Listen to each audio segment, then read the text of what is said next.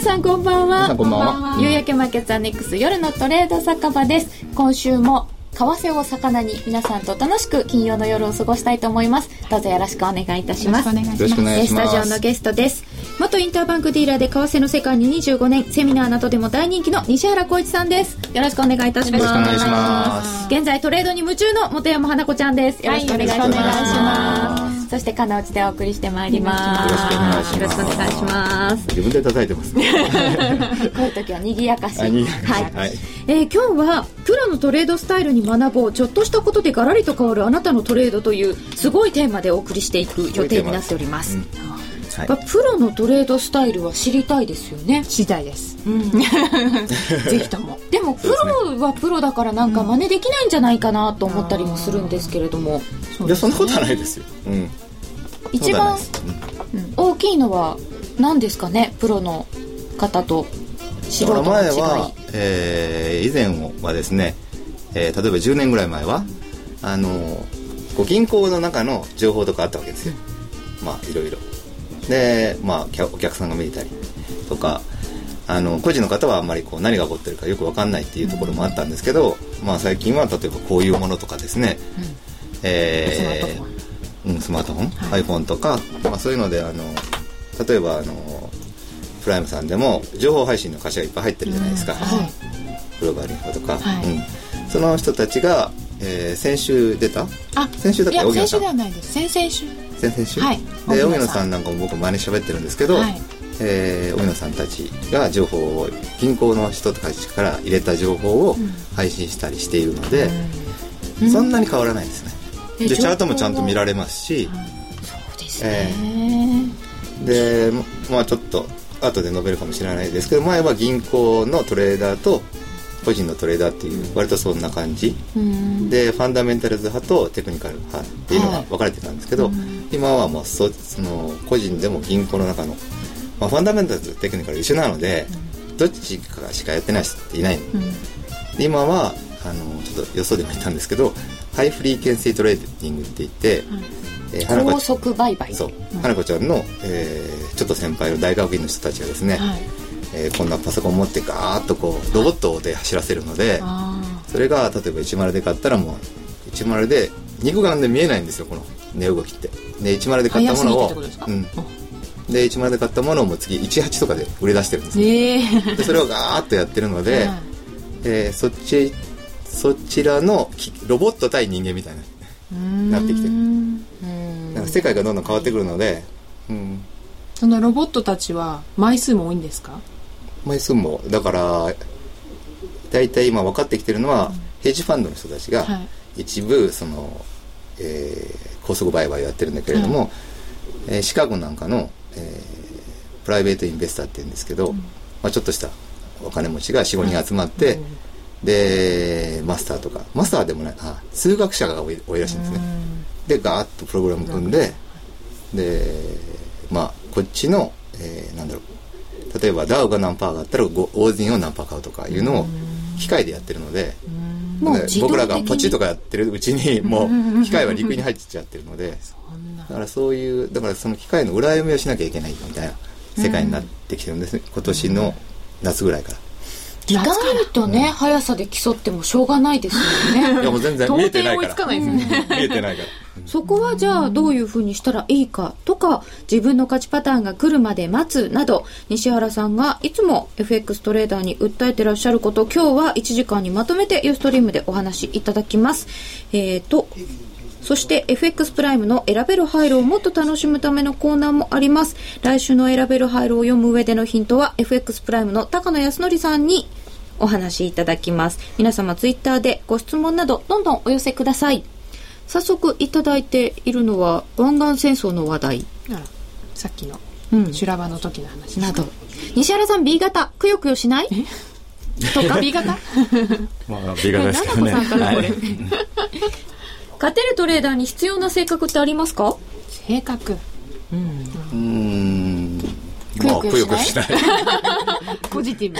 ポジティブに。はい。過ぎたことは忘れる？いや、まあ、それは人生みんなそうですよね。別にあの、トレーダーに関わらず、そうなんだこの間なんか過ぎたことぐちぐち言ってたじゃないですか。そう、私はね、ぐじぐじ性格なんですよ。そうなんですかすごいぐじぐじ性格この間も言ってたけど、なさっきも言ってましたよね。あれ多分あと半年ぐらい言いますね、私。花さん結構練り持つみたいだから。あらはい。多分怒らせ手が向ない方がいいかないで。本当ですか？そう。私悪いことはすぐ忘れますね。A 型ですよね。本当ですか？うん。A 型は結構しつこく、え、なごめん。はい。タッチパターンを持っているトレーダー代表としてバカラ村さんが電話出演してくれます、FX 七子さんも後で登場の予定です。皆様お楽しみなさってください。さてそれでは早速本題に入ってまいりたいと思います、先ほどもちょっとお話いただいたんですけれどもファンダメンタルズ派とテクニカル派っていうのが昔はいたんですか、まあ、例えば今でもよく聞かれるんですけど、あのまあ、ファンダメンタルズ派ですかとかあのなんだろう、えーテクニカル派ですかとか、だけどまあチャートしか見ないでトレードしてる人っていうのもあんまり儲かってる人知らないし今、でファンダメンタルズしか見なくてなんかレベルは、まあ、レベルもわからないのに、やってて儲かってる人っていうのはあんまり僕も知らないので、銀行でいる時は違うんですよあの割とこういろんなお客さんが見えて昔10年ほど前は、あのいろんなお客さんが買ったり売ったりしてるので、それが見えてあのそんなチャートってもうローソク足ぐらい見ていればあのまあ今で言うと介入が入ったら買うしかないじゃないですか、うん。で介入が上がったとこ売るしかないけど、えっと、昔で言う、まあ、例えばジョージ・ストロスさんとかはい。もう入ったらもうそっち行くしかないのであ有無も言わさず、大口のお客さんの動きが分かっちゃっていたので、うん。まあ例えば、うん、まあ僕の銀行に入ったというとまた問題あるんですけど例えば自分でちょっとその頃大きかったんで5000万ドルとか、まあ、い1億ドルとか持ってて持ってたんですけどでジョジョージ・ストロスとは言わないけどヘッジファンドがガッと売ってくるじゃないですか、のそのついていく。それはついていかせるを得ないので、うん、だからあのそのフローの中でうまくやっているっていうことも重要なあれだったんですけど最近誰が何しても流れになってないと、うん。うん。全然動かないので、はい、うん。ということはまあチャートも見なくちゃいけないしファンダメまあ、ンタルズも見な例えばくちゃいけないし。政策金利はどうなるかぐらい知らないと、うん。いざという時にやっぱり、うん、ファンダメンタルズってニュースなんかで読むと、かっこ基礎的条件、経済の基礎的条件って書いてあるんですけど、結局何のことです。かまあ基本的には金利ですよね。金利。がどっち方向に行ってるかっていうのは知ってた方がいいのででファンダメンタルズって長めの話になるからその金利がオージ円が、えー、オージの金利がいくらっていうよりもこれからオーストラリアの金利がどっち行くんだろうっていうとやっぱり基本的には下なんですね、でまあそうですね。あとは例えば時給とかも見るのも一つのファンダメンタルですよね。IMM のポジションとかよく言うじゃないですか、はいはい。クリック365にまあそれはファンダメンタルズは言い方だけどそれはまあ時給ですね。はい。うん。とかそうですね。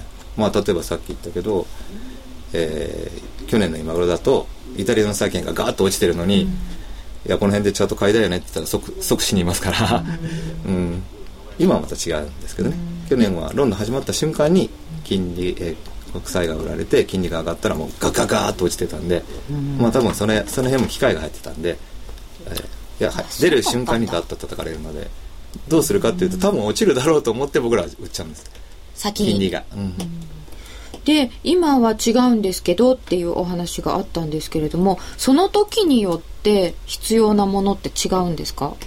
うん違いますよね。さっきも同じこと言っちゃうけど、えー去年の今頃はユーロはわ悪材料があるのでユーロ売ってればよかった、はい。でチャート見て。今ユーロが悪いニュース出たらやーってやると上がっちゃうじゃないですか、うん。じゃあ上がるのかなって買買うと落ちちゃうので。あのだからちょっとまあレンジになっている、でレンジのことはレンジの時はよくあるんですけどマーケットでは、まあ、今こんなに悪材料があるのに落ちないっていうのは、えー、とちょっと異常。じゃあ今エネルギーが溜まってる状態でいつかドーンといったら。うんまあ基本的にはそうなるんじゃないかなと。思うでも例えばヨーロッパがすごく悪い時にヨーロッパの銀行とかが資産売ったりしてこうお金資金還流してったりとかはしないまあんですか、、それがあのこの間言ったリパトリエーションですよね、だから、えっと例えば BNP パリバっていうフランスの銀行が資金が足りないと、まあ、オーストラリアのなんとかを売ってユーロに変えて資金アセットを増やしていくんだけど、まあ、その場合は、えー、と大勢よりユーロ買いになる、はいまあ昨日なんかもユーロ勢すごい上がってるんですけど、まあそういった形も出るしかといってまあちょっと今ぐしゃぐしゃなんですよね、ぐしゃぐしゃ。イタリイタリアの債券を売ってじゃあ、えー、と円に戻すのかっていうと,、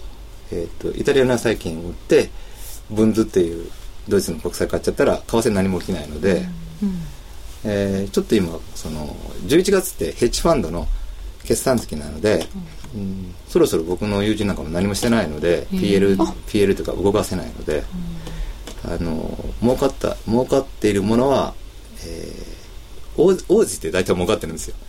大体いつも、へー。大体いつも儲かっていつも儲かってるってあれ ね。いやいや。ゴールデン通貨じゃないですかいやいや。ね。そういうわけじゃないですけど。わかりやすい。でもまあ下がった時にまあ彼らも、えーリスクアセットというかあ安全で買ってることが多いので、ん。年末とか売ってくるんですねうーん。儲かったものは利益を出して。うん。そうです損ね。損は損出しをして。うん。というか損液出ししないとそうです例えばヨーロッパでやられてるので、液出ししとかないと決算の時にあのマイナスが埋められないので、うん。決算前の動きそう必ずですね、うん、で、えっ、と、西原さんが、この間も言いましたけど、とかおっしゃっているのは、夕焼けの時のお話です。そのお話をいただいておりました。一応番組違うので、もう一回聞いてあすいません。すいません。いやそれ以外でも話したんですけどね、うんそうなんですはい、あそうですね、はい。はいそうだけど番組の人は関係ないですから、ね、すいません。で、はい。あのー今は、なんかよく、リスクオンとかリスクオフとかっていうのが話題になるじゃないですか。んかスイッチでもあるんですか？本当ですよね。カチカチカチ。なんか番組の番組らしいですねその今の受け答えは。はい。上手。はい。え？で、そのスイッチは？いや別にいやスイッチスイッチは別にあるわけじゃないんですけど、まあリスクオンっていうと、えー誰が言い出したんでしょうね。まあ例えばあのゴールドマン・サックスの人なんかはそういう、なんていうんですかねキャッチコピーがうまいんですけどビックスとか。あ、作ったのそうですよね。ブブリックスもそうでしたっけ、そうん。リスクオンという言い方は GS が始めたのかどうか知らないけれど、えー株が上がって、えー株が上がる時には、えーリスクオンだから教科書的に言うと、えードル売り、円や、えー円売り、うん。ドル安円安、でリスクオフの時は株安コモディティ安、えーとドル買い円買い、っていうのがもう23年続いてもっとかな。これはもう4-5年。相関関係として押さえておくべきですか？まあ、これはコンセンサスの一つとして抑えておくべきですけど、まあ、最近ちょっと崩れてきてるので、うん。10年も持たないので45年ぐらい。45年ぐらい？えっとだけどそれはあのしょうがないんですよ。いつも金利が同じなじゃないじゃないですか、例えば円の金利がそんなことないけれども例えば、えー、5%とかになったらあ。のそんな リスクオン、えーリスクオンとかリスクオフとかというルールが変わっちゃうからああ、うん。円の金利がゼロだから、今そういう株が買われるとなんでか株が買わ株が買われると,、えーとまあ、理屈的には円の金利がゼロだから円で借りてくるんですね、ヘッジファンドが。で円で借りてきたものを例えば、えーブラジルレアルに投資しようとするとそれをドルに戻ドルに変えてそのドルを売って、えーブラジルレアルを買う。っていう動きになるので、えー新興国通貨買い株買い新興通貨買いで円を借りてきて円を売るので円売り、でブラジルレアルを買うために、えーブラジルレアル買いドル売りになる、うん。なのでドルと円のところがよくわからなくなっちゃうんですよねああえーっとえーっとドルというのはあの、えー例えば日本の投資家は、えー例えば加納内さんが投資しようとするとヘッジファンドだったらするじゃないですか。わ、わ 神々しい。えー。それでで円の金利がゼロだから銀行行って借りてくるわけですね。銀行じゃないけど、で銀行に行って借りてきて、えー例えばブラジルの、えーなんでしょうね。どっかの会社を買おうとするじゃないですか。はい。で借りてきた円を売ってでそのままブラジルレアル買うこともできるけど、まあ、ドルを買ってでブラジルレアルを買間にドルが入っちゃう。う、うん、まあ直接買うこともできるんだけど、まあ、日本の投資家は円円を借りてきて円を売って何かを買う。うん。で僕の香港のえーヘッジファンドは香港だから香港ドルで管理してるわけじゃないんですよ、US ドルで管理してる。えー。ヘッジファンドって大体ドル大体ドあルでシンガポールも、えーシンガポールドルだじゃなくて、US ドルがキャッシュなんですね。で、まあ、例えばあの僕は失業してですねあのお金がなくなってすると、まあ、海外のものを売って円に変えるじゃないですか。はい。これがレパトリエーションで、えー景気が悪くなると、まあ、例えばなんだろうニュージーランドの持ってませんけどニュージーランドのコンドミニアムはもう売って円に変えるじゃないですか、景気が悪くなるとリスクオフで円高になる。戻す。だから日本の投資家は円高にリスクオフで円高になるんだけど日本の投資家以外のほとんどのところはドルで持ってるので、キャッシュに変えるっていうことはドルに変えるってことなんですよあ香港にあるヘッジファンド。でドルに戻すっていうことは全てのものを売ってドル買いになる、だから現金化するって現金ってドルなんですね。ドルなんです、うんだからリスクオフになるとドル買いになる、ドルの景気がいいからドルを買ってるわけじゃない、じゃない。いただいております。そんなに日ごとにオンオフっておかしいと思うけど ついていくしかないんだよね。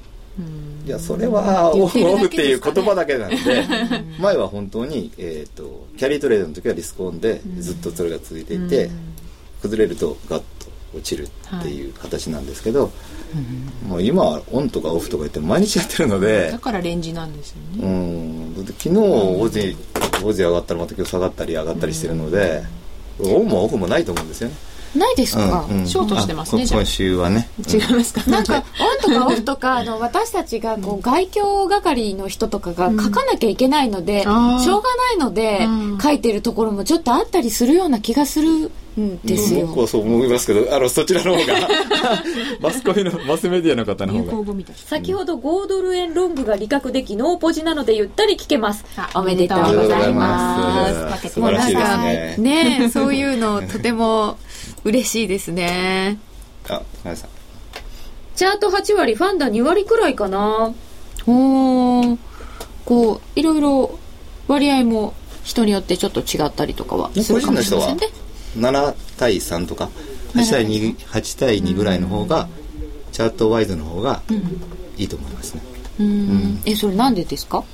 えっ、とファンダメンタルっつってあのやたらなんですかね。む難しいというか難しいね。あの いろんなものを見なきゃいけないので、まあ、一番単純なのは、えっと ECB の金政策金利が織り込み済みなので、さあ利上げしましたって言って織り込み済みだっていうのを確認して OIS っていうマーケットで、えー織り込み済みだから出た瞬間に僕らは売るんですけど、えーそういうのってちょっと調べないと難しいじゃないですか、あの言葉で織り込み済みって言ってるわけじゃないんですよそうですよね。新聞ではそう書いてあるけど織り込み済みだっていうのを数字でチェックしてから入ってるので。それで売られたので織り込み、織り込み済みだったためって後でつけてるんだけれども、その前に織り込まれてるかどうかっていうのは難しいですよね。だからあの先 OIS って先物でチェックしてから入ってるので、うん。普通見られないので、はい、え、見られないんですか？普通。私たちが見でも見られるここととは。例えばブルームバーグの端末入れないと見られああないー、30万円とかですはい。ね。おお高い夜のトレード酒場なので飲みながら見てます。楽しいな。ありがとうございます。ぜひ。ボジョレも解禁しましたしねそうなんですよ。私なんかまだ飲んでないんですよ。私も飲んでないですね ここは出てこないんですか？酒場なんですけどすみませんねはい。では、ここで一旦お知らせです。金井さやかの90日で仕上げる TOEIC テストステップバイステップコーチングの CD が完成しました。500分にも及ぶ音声ファイルとボリュームたっぷりの PDF ファイルが1枚に収納。しっかり確実にテストに向けた指導を受けることができます。価格も5250円とお買い得。お申し込みは、ラジオ日経通販サイトのサウンロード、または東京03-3583-8300、ラジオ日経事業部まで、送料無料、お届け、返品についてはご注文の際にお尋ねください。競馬中継が聞ける、ラジオ日経のテレドームサービス。東日本の第一放送は0180-99-3841、99-3841。西日本の第二放送は0180-99-3842、99-3842。情報量無料、通話料だけでお聞きいただけます。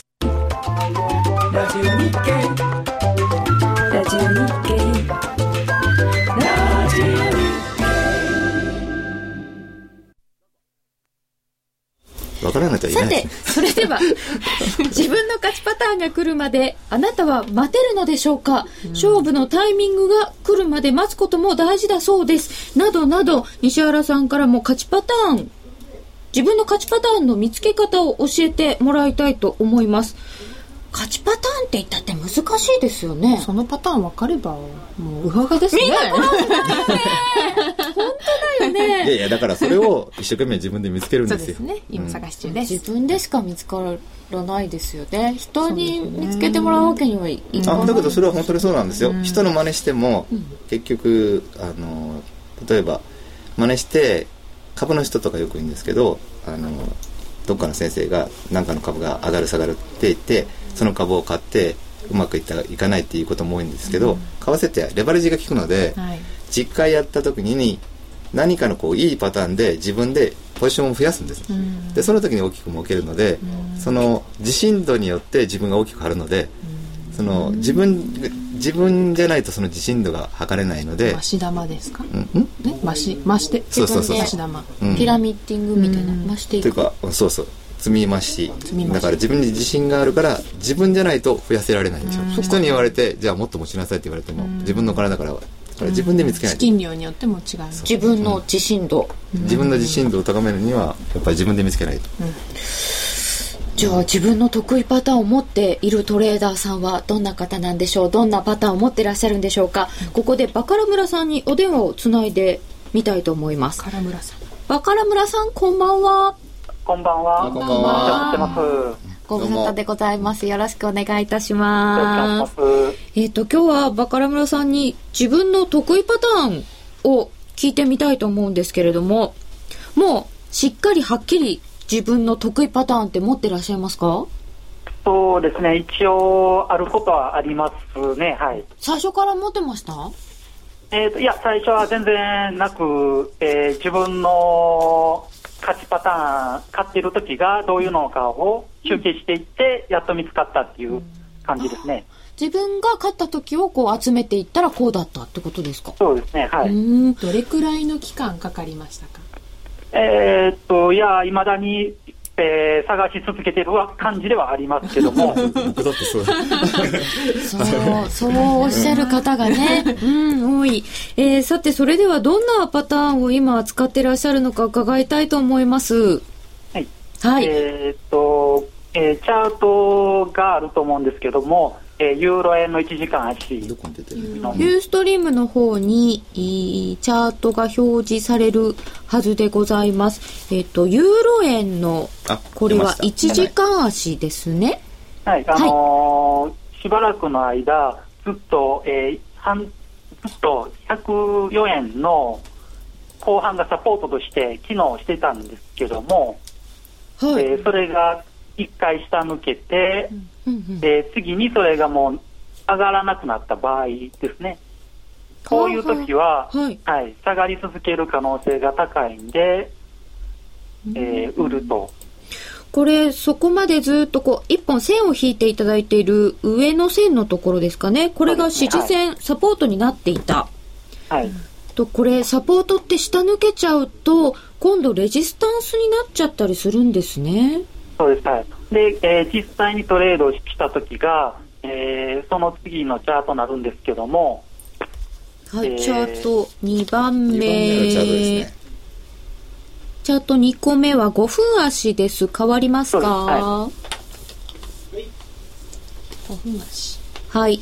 ユーロ円のローソク足5分足です。あ変わりましたね。たはい。で、デートレでやったんで、はいえーその以前までの、えー先ほどのチャートの104円の後半が抜けてから、い。えー次に104円の50銭あたりでまたサポートがなあると思うんですけども、はい。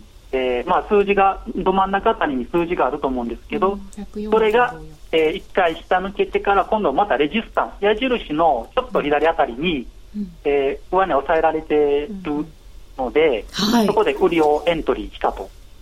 の上りきらなかったってことで、それを確認して、はい、エントリーされた。そうです、はい。で、えー次に、えー下がり止ま、下げ止まったところで買い戻してっていうこのパターンが僕の中ではかなり精度が高いパターンですね。50ピップスぐらいですかね。ブレイク狙いっていうやり方もあるんですけども、はい。騙しのブレイクっていうのも多いんで、うんうんうん。なんで一回確実に下抜けてから戻ったところを売る方がより精度が高いって考えてます。ちょっと待って、やっぱり戻らないねって確認してから売るんですね。そうですね、はい。うーん。これでも、後からこうやって言われると、あ、なるほどねってすごく思うんですけど、ブレイクした瞬間に入りたくなっちゃいますよね、なんか。ああ、行っちゃうかもって。うんでも実は戻るんですよね。入りたくはなります？なります。はい、僕もなるんですけども、はいあの、相場が動く理由っていうのは、人のストップつけることが多いんで、なんで、その104円70、えー後半の割れたところっていうのはみんな買ってる人たちの損切りが置かれてるわけなんで、はい。そこをつけた瞬間に戻ってくるっていうことも結構多いんで、なんで、まあ、確実に狙うんであれば、えー下がりきって戻ったところを売る方がいいと。これ、バカラ村さん、今回あの、1時間足と5分足を出していただいたんですけど、最初のこのレジスタンスとか見るの、1時間足だったのはなんでだったんですか？ツイえーとッターでご質問いただきました。1時間足でもなくて、日足で本来見てたんですけども、より、えー説明しやすいチャートとしては、1時間足の方が、サポートが何個も見れるんで、なるほど。これえー本当にぴったり止まってますもんね。はい、説明のしやすさで1時間 ,1 時間足を持ってきただけであって、実際見てたのは日足ですね。あ、結構キュッてしてますからね。あ、そうそう1。時間足でも結構ローソク足の数が多いから。日焼けでも。こうやって見ると分かりにくくなっちゃうんですけれども、普段は日足でご覧になっている。そうです、はい。で、5分足でエントリーのタイミングなんかはご覧になるわけですか？そうです、はい。と、やっぱり何個も長いところマルチタイムるで見ないと何種類か、ということですね。えーそれからもう一つ例を持ってきていただいたそうなのですが。はい、これ、あのー先ほどちょうどトレードしてたんで、それをたまたま持ってこさせてもらったんですけども、ほやほやです。さっき、ね、ほやほや。はい。こっちはほとんどあのスキャルピングみたいなもん感じなんですけども、はい。えっ、と、今日、ユこれユーロドルの、えー5本足なんですけども、ユーロドル5分足。ユーロって結構売られすぎてたんで、今日あたり、もしくは来週の前半あたりにポジション調整が起きてもおかしくないと思ってたんで、な、なんで売られすぎだなって思われたんですか？えっ、と、もうさ、この数日間、あ、昨日、おとついぐらい、もう下がりにくくなってたんで、えー昨日はもう、えー入札いた、えースペインですかね、入札があったのに、えー不調だったのに対して下がらなかったんですね。はいっ。てことは、もう売られすぎてるからこそ下がらなかったって感じで、えーってことは、次は反転しやすい状態なわけで、はい。で、えーポジション調整、特に週末あたり、もしくは、あのー来週感謝祭があるんで、いつショートカバーが起きてもおかしくないと思ってたんで、はい。えーそれで買いを狙ってたと。うーん。で、えーあとはタイミングの問題やったんですけども、はい。あのーボリンジャーバンド、これ見ると、ボリンジャーバンドが広がり始めてるんですね。そうですね。はい。あぎゅっの上昇してるときに、下のボリンジャーバンドも一緒に上昇するのもわ普通なんですけども、はい。下向き始めてるっていうことは、勢いが強いで、えーそれでまだまだ上昇が続く可能性が強いってことで、買いでエントリーですね。ただこれはスキャルピングなんで、はい。えーそんな幅は取ってないんですけども、えっ、と、20 17ピップスほど取った感じですぐ手締まったって感じですね。これはもう最初から、もう、あの、短期勝負って決めて入られてるんですか？そうです。はい。あのーあんまり、まあ、ショートカバー起きたら大きくなるとは思ってたんですけども、今の感じではユーロって本来買えない、買いにくい通貨じゃないですか。うん。なんで、あのーできるだけ早めに逃げる方が安全ではあると思ってたんで、そういう、次の、はい、次のチャートが、えー、とその後の、えー動きですね。ユーロドルの5分のボリンジャーバンドで、その後、はい。手締まった後ですね。ああ、こうなってるんだ。そうです。あの、ちょうど30銭あたりで、まあ、ほぼ天井あたりで売れ、売り逃げれたんで、うんまあ、良かったなと。ああ、やっぱりそんなに長持ちはしなかった、思ってらっしゃった通りっていうことですねそ。うですね。ただ、あの、先ほどからちょっと大きめのショートカバー出てますけども、はい。ああ、なるほど。西原さんどうですか？いやもうこのボリンジャーのところは、ボリンジャーの expansion を取るのは僕はバカラ君と全く同じやり方なので、うん ex pansion 広がってるところ。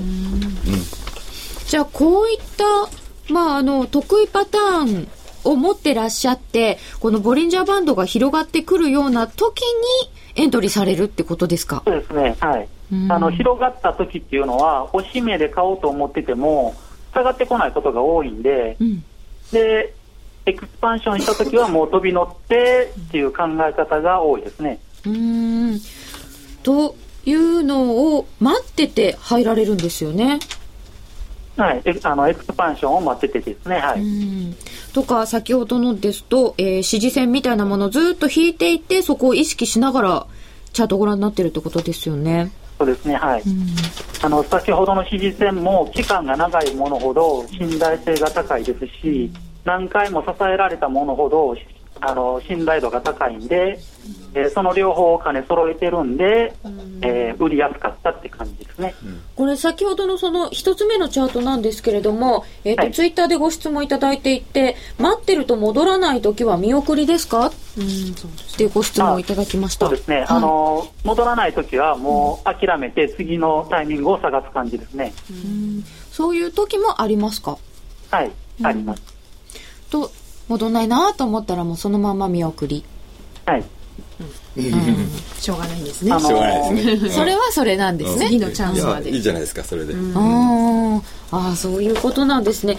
えーブレイクは難しい。騙されてばかりなので飛び乗りせずにトレンドが出来上がってから入ります。といただいていました。バカラさんどうもありがとうございましありがとうございた。ます。失礼します。またまたまたよろしくお願いい君たしご苦労ます。様来てください そうですね。スタジオにもね。はい。えー、バカラ村さんの素敵昼な。昼急に頼んだんであそうなんですそうだったんですね。それでこんなね、素敵なお話を伺いました。ありがとうございました。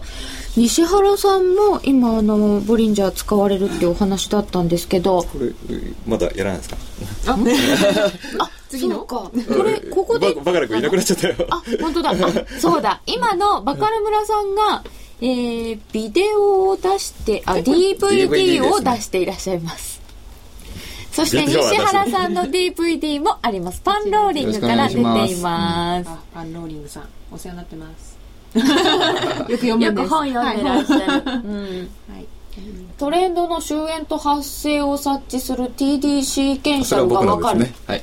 誰にも見つけられる高信頼度のトレンド判断シグナル。バカラさんの方、はい。だからさはい。西原さん。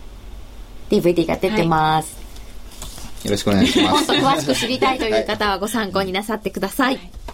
はい、ああそうなんですね。お DVD もあるんだ。西原さんの成功パターンは勝ちパターンはどんな感じなんですか？だけどまあさっきの、えーバカラ君のと同じであの基本は変わらないんですよね、えー変わらない。あの、えーさっきのボリンジャーバンドの、えー、 two sigma のところを expansion してで expansion したところで、まあ、出たらやりますけれども、まあ、入る、でこっちの expansion、えーこういう感じで expansion するじゃないですか。こう、で上のプラス2シグマもマイナス2シグマもガーって広がる、こう、なんかラッパーみたいな。そうです。そこの時は あのパパでいいですか？バカラ君が言ってた通りこうこうもう戻らない、えー戻り待たないで入るんですね、うん。で入ってこの上上の、えー、2シグマがこれ教科書通りなんだけど、えー傾いてきて同じようなラインになってくると、えー戻りをバン,、えーえーとバンドで動いてくる。バンドウォークしてくるから、まあ、それは戻りで売るんだけど、まあ、こういう風になって広がった時に入るこういう風になって。一応ラジオだけの方もいるかもしれないんですけどね。あそうか。後で今言おうかなと思ったんだけど、どうやって言ったらいいのかなってちょっとかちょっとごめんなさい。頭がぐちゃぐちゃしました。さあ言うそれこういう風にオンデっていうのは。マンドでも。うん。はい。みたいなその、うんマイナス2シグマがガーって広がってるんだけれども。ガーって広がるんですよあんま変わらないですね僕と。いやでもガーッと広がりますよね、あまた手になっちゃった。上のプラス2シグマの方だけちょっとなんか傾きが弱くなってくるというか丸まってくる時がありますよね、はい、そこで、まあ、一旦陸にということになってますよね。うんで、それが下がってくるといいのかな？それがちょっと手で下がってくるやってるけど。はい狭まはい。狭まって。狭あ、えっ、と、これが傾いてきて同じ方向に、えー上下のバンドが下がってくると。なんか平行線になってそうです、そうです。こうそうなってきたら下にテ、ローンって。うん。まあ、それはどのボリンジャーバンドの方にも書いてある通りなんだけど、それを、えーまあ、例えば、一、冷やしで見ると、そんなに、ひあの、エクスパンションするときなんて本当ないんですよ。うん。えー年間にな何回あるかみたいな感じなので、えーもう少しこう4時間してみたり、えーまあ、短い人は5分はしてみたりして、まあ、ひどい人はこう1分でもいいから 100, 100ドルでも1000ドルでもいいから、まあ、それで自分で検証してみるわけですね。うん。そんで、あのーまあ、それでうまくいったらこの間人に聞かれたんですけどじゃあこれエクスパンションしてるから入ったんですけど戻っちゃいました、どうすればいいんですか？ってそれはもうカットするしかないので。あのさっさとカットしてくださいっていうか、エクスパンションしたら必ず、えーそっちに行くんだったら、まあ、僕なんかもう何兆円ぐらい儲かってるんで、100%ではない。ではないけど、ね。そこで、えー、まあなんせ逃げるってことですよね。早く逃げる。でどどれぐらい戻ってきたらカットしたらいいんですか？ってそれも人それぞれなんでしょうけど。それはちょっと細かく言うとその、えー、とその一つの絵だけじゃないんですよね。で例えば、えー、5分足と15分足と1時間足を、まああのーいわゆるスキャルピングやるときは見てるので、でこっち5分足で行ったからといって15分がどうなってるのかを比較してで僕らがこう、えー、ミソというのはそのマルチタイムをどうやって見るかっていうのが割とこうトレードの構成になってくるといろんな時間軸ありますよね、それをどうやって見るかがミソ？うん。だから結局週足はこうなってるけど日足はこうなってる、で週足だったらじゃああのずっと 週足に揃えてやってるのかっていうと週足なんてこんなに動いててもでも今日のニューヨークのクローズで下がってれば下がってるけど、もう月曜日から火曜日とかこんな上がっちゃってたら、あショートにしてるとして、死んでから落ちてくれちゃうわけじゃないです。かだから日足を見て あの4時間足に縮めていって、スキャルピングの時は5分とか15分とか見るのと、まああとはその他の通貨の兼ね合いもあるので、えーそこがちょっとミソ1枚のチャートだとあのもう入ったらダメだったら切るしかない、ですね、他の時間軸なんかも見てあげるということですね、それから石原さんは一目均衡表もご覧になるんですよね。あ一目見ますね。はい、一目均衡表ってどこを重視されてるんですか？あこれもあの基本通りですね。基本えっ、とまあいわゆる雲があったら雲が抜ける抜けないとかでよく言われますけどこの21日線が地高線が実態を上抜くとか、下抜くとか、まあ、それは必ず見ているので実は先週も話題になってたんですけど、はいなでなんんですね21なんですか？それはちょっと一目千人に聞いていただかないと。26なんだよね。あそれ株のなんか世界は26ってっしゃっ一目てました。散人さんがはい。書いてるのも多分26あ6なんですか？あら？と。あだからそれはじゃあチューニングして21でもあそうですね、えー26でも。そうですね。チューニングってチュー皆さんおっニングっていうしゃいますよね。かまあ為替の方うんそうですね。通貨によっても違うし。うん、あはい。うん。で、えー、とチャートを作っていただいたのがあるんですけどこれ難しいんですけど、チャートを作っていただいた。はい。作ったわけじゃないですね。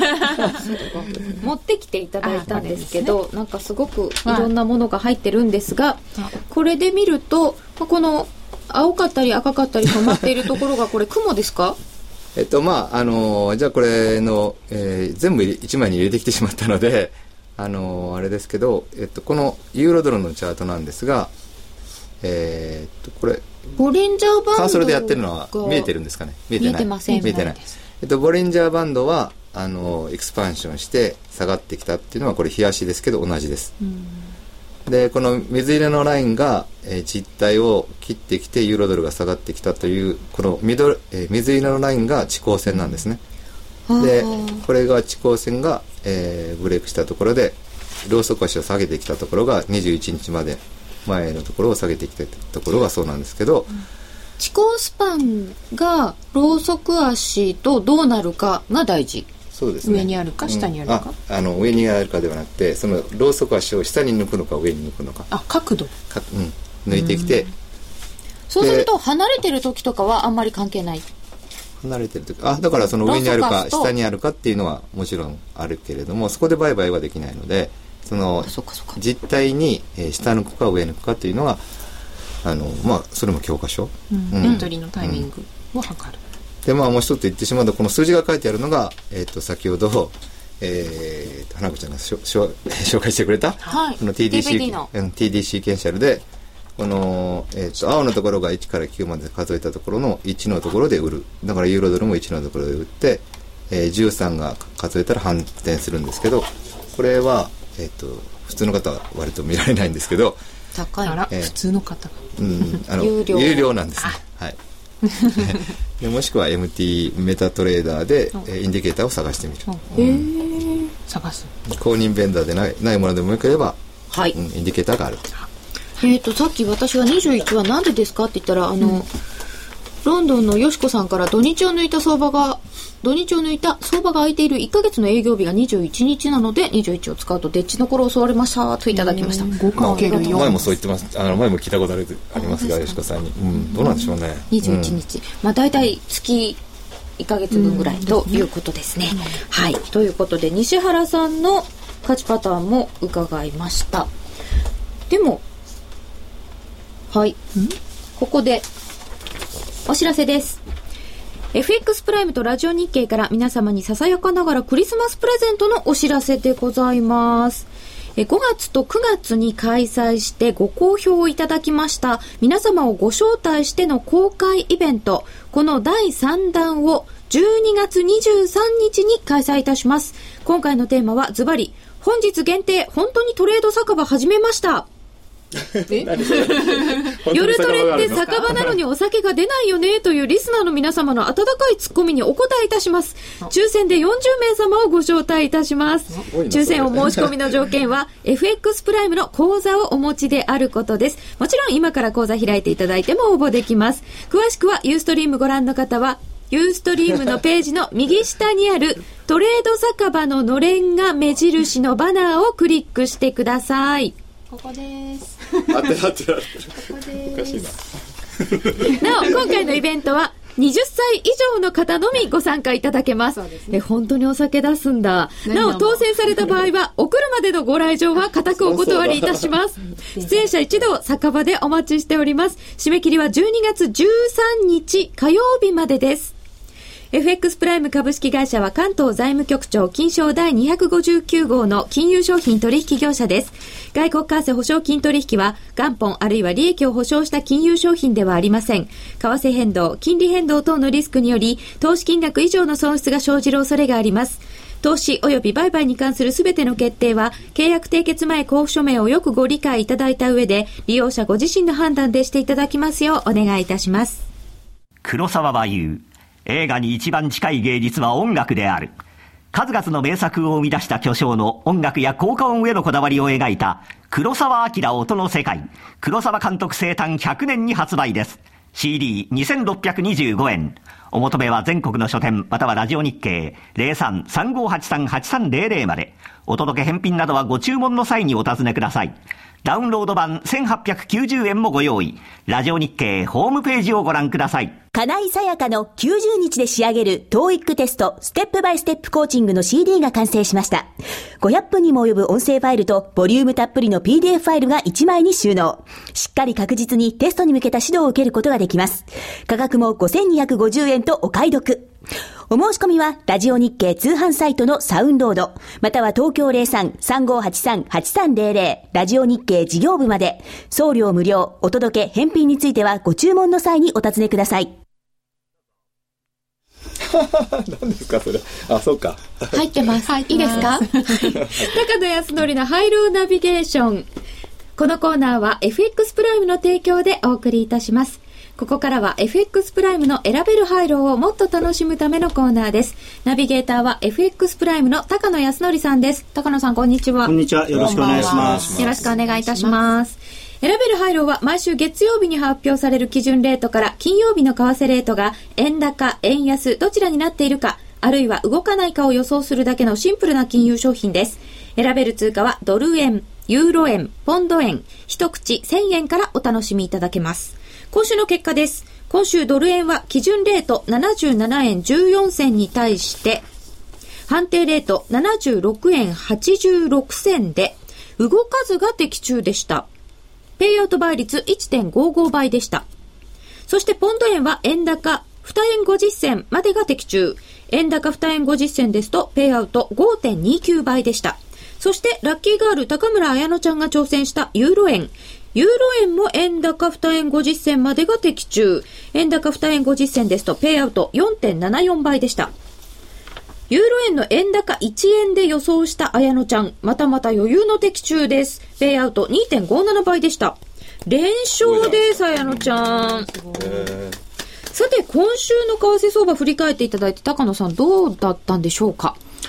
まあ、相変わらずそのニュースヘッドラインで行ったり来たりということが続いてるんですけれども、はい、まあ、今年は一番象徴的だったのがそのスペインの国債が、まあ、かなり大きく売られたっていう、まあ、のが一番象徴的だったと思うんですけど、まあ、前々からイタリアはもう危ない危ないと言って実際7%超えまで行きましたしでその後あのちょっと落ち着いたかなと思ったらまたいきなりガーンと売られてで、まあ、スペインも昨日はかなり売られましたので、はい、まあ、ECB は一生懸命買ってるんですけれども、あのちょっと、まあ、その ECB が買うと買ってその利回りが下がるとですねユーロも買われるんですけれどもちょっと昔のことを思い出してみていただきたいなとあの世界中の投資家に言いたいんですけど。世界中に言っちゃう、はい、ラジオ日経が世界へ。発信言ってください。何ですか。僕は投資家ですけど。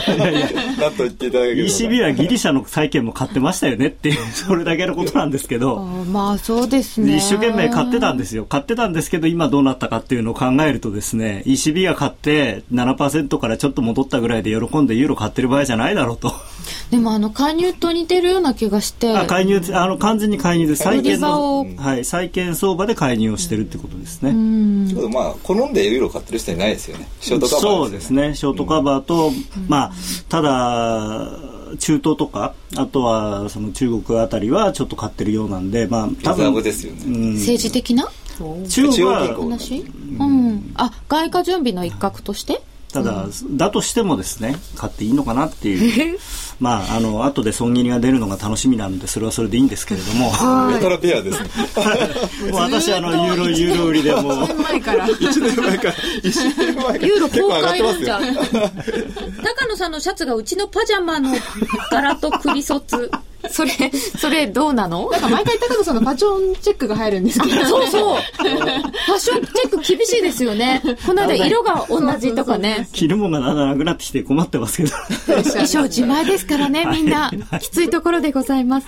で、こんな今週だったんですけれども、はいまあ、来週のポイントってどうなるんですか？そうですね、引き続きそのせめぎ合いがあると思うんですね、うん、それで、まあ、まだ来週ぐらいはその ECB が頑張って買うとは思うんですが、ただ、あの長期的に見ると、やはりその ECB が債券を無限に買うってことは当然できないですし、まあ、その ECB のお金を IMF に回してそこからとかっていうその変な話もまた出てき,、てますけれども、まあ、あれはその仲介をするあの多分多分アメリカあたりの、えー、多分インベストメントバンクあたりは手数料で稼ごうと思って言ってるだけだと思うんで、まあ、あんまりそれは根本的な解決にもならないですし、まあ、ですからあの普通のトレーディングであればですねユーロの戻り売りでいいと思うんですけれどもただ、あの入ろうっていうことになるとですね もうタイミングが非常に難しくなるので、ね、まあ、ここはちょっと裏技でポンド円の円高がいいかなと。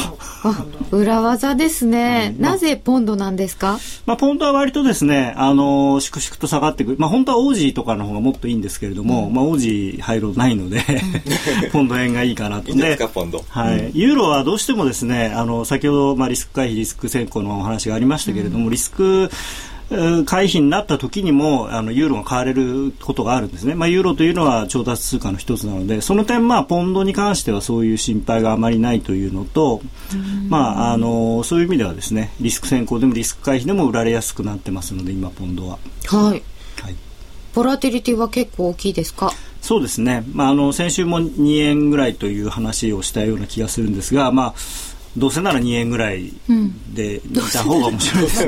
倍率が高くなります。どうせならというのはどういう、あの、その、廃炉という、その、ペイアウト倍率がありますので。私、高野さんにちょっと質問あったんですけど、はい、前からあの、ドイツがねっておっしゃってたんですけど、はい、あの、ドイツの与党の方が、はい、なんかあの、ユーロにいたまんまでも、EU にいたままでもユーロ離脱っていう動議を出されましたよね、はい、あれちょっとドイツ俺が抜けちゃおうかなとか思ってます。そうですね。あれは表向きは一応ギリシャ用の話なんですけど、うん、あの成立した暁には俺らが最初に出ちゃえみたいな。それ まずくないですか？まずいまずいところじゃないですね。あのただドイツはあの自分一人で抜けるのはまずいんですよね。そうするとドイツマルクになってしまうとものすごくマルク高ユーロマルクがもうとんでもないことになっちゃうので、うん、そうなるとドイツはあの非常に輸出依存度の高い国なので域内の貿易で非常に彼らが苦労することになるので、はい、やはりそのまあいいユーロ悪いユーロって2つに分かれるとかそういう形にせざるを得ないので。ユーロ A ユーロ B とかですかね。ね。まあササウあの南ユーロ北ユーロみたいな。そんなこともいつかあるのかもしれない、まあ、制度的にそれを可能にしようということなんだと思いますけれどもね。はい、というユーロの話を伺っておいてあれですが、はい、ポンド円円高で、はい、はい、来週は。そうですね、あの、多いんですね、はい。どうせなら2円で。はい。まあ本当にあの、まあ、あの、リスク回避という話になるとですね、うん、あの、本来、まあ、ユーロが売られても、ユーロの悪い話で、うん、えー、リスク回避になっても、ユーロが売られないで意外に買われてしあの、底堅いっていうのは、うん、さっきおっしゃってたみたいに、はい、その、ユーロが、まあ、ユーロ、外に投資してる分を、今特に銀行が非常に問題になってるので、で、ギリシャなんであんなに一生懸命こう、みんなで助けてるかっていうと、今、ギリシャにポシャとなられるとフランスとかの銀行がもうもう万歳になってしまうので、うん、だからその前にあの万歳する前にあの早くもうお金をこう戻せと。いうことなんだと思うんですよね。自己資本比率を高めるためにはもうどんどん投資を手引きやめてと、はい、なんか不動産とかいっぱい売ってる話が出てくるとあこれ地価も下がるんだろうなと思ったりしてしまいあでもスペインとかは相当下がってますからね、あのー、そうなんですかチャンスかもしれないですよ。を買うなら今ですかね。いや、まだ早いかもしれないですね。もうちょっと。来週分に挑戦する上でのポイントを高野さんに伺いました。どうもありがとうございました。さて、夜トレではスタジオだけでなく、リスナーの皆さんにも円高、円安を当てていただく参加型プレゼントクイズを実施しています。商品は番組オリジナルチロルチョコランダム10個入りパックです。前回の正解と当選者を発表させていただきます。先ほどもお伝えしました通り、結果はわずかに円高でした。全体では60%の方が円高を選んでいらっしゃいました。円高を選んだ方の中から厳選な、厳正な抽選の結果、番組オリジナルチロルチョコランダム10個入りパックは、広島県にお住まいのラジオネーム、ナオパツーさん読むんでしょうかはい、ナオパツーさん。おめでとうございます。おめでとうございます。他4名の方にプレゼントさせていただきます。おめでとうございます。次回は来週月曜日、11月21日の昼の12時30分が締め切りです。締め切りは来週月曜日、11月21日お昼の12時30分です。締め切り時刻は選べる配慮と同じです。選択肢はこちらはシンプルに円高か円安かだけです。応募フォームやクイズの説明は夜トレの番組ブログをご覧ください。ハイローナビゲーション。このコーナーは FX プライムの提供でお送りいたしました。ミリオンヒット東京の陰に隠された若者たちの喜びと葛藤。名曲を生み出したマイペースのメンバーが語る昭和のあの時。そして50代にして活動を再開する思いとは。ラジオ日経の新刊名曲東京を生んだ男たちマイペースな奴らはスタジオライブ3曲も収録してただいま発売中税込3150円お申し込みお問い合わせは03-3583-8300ラジオ日経事業部またはお近くの書店まで競馬中継が聞けるラジオ日経のテレドームサービス東日本の第一放送は0180-99-3841、99-3841。西日本の第二放送は0180-99-3842、99-3842。情報量無料、通話料だけでお聞きいただけます。ラジオ日経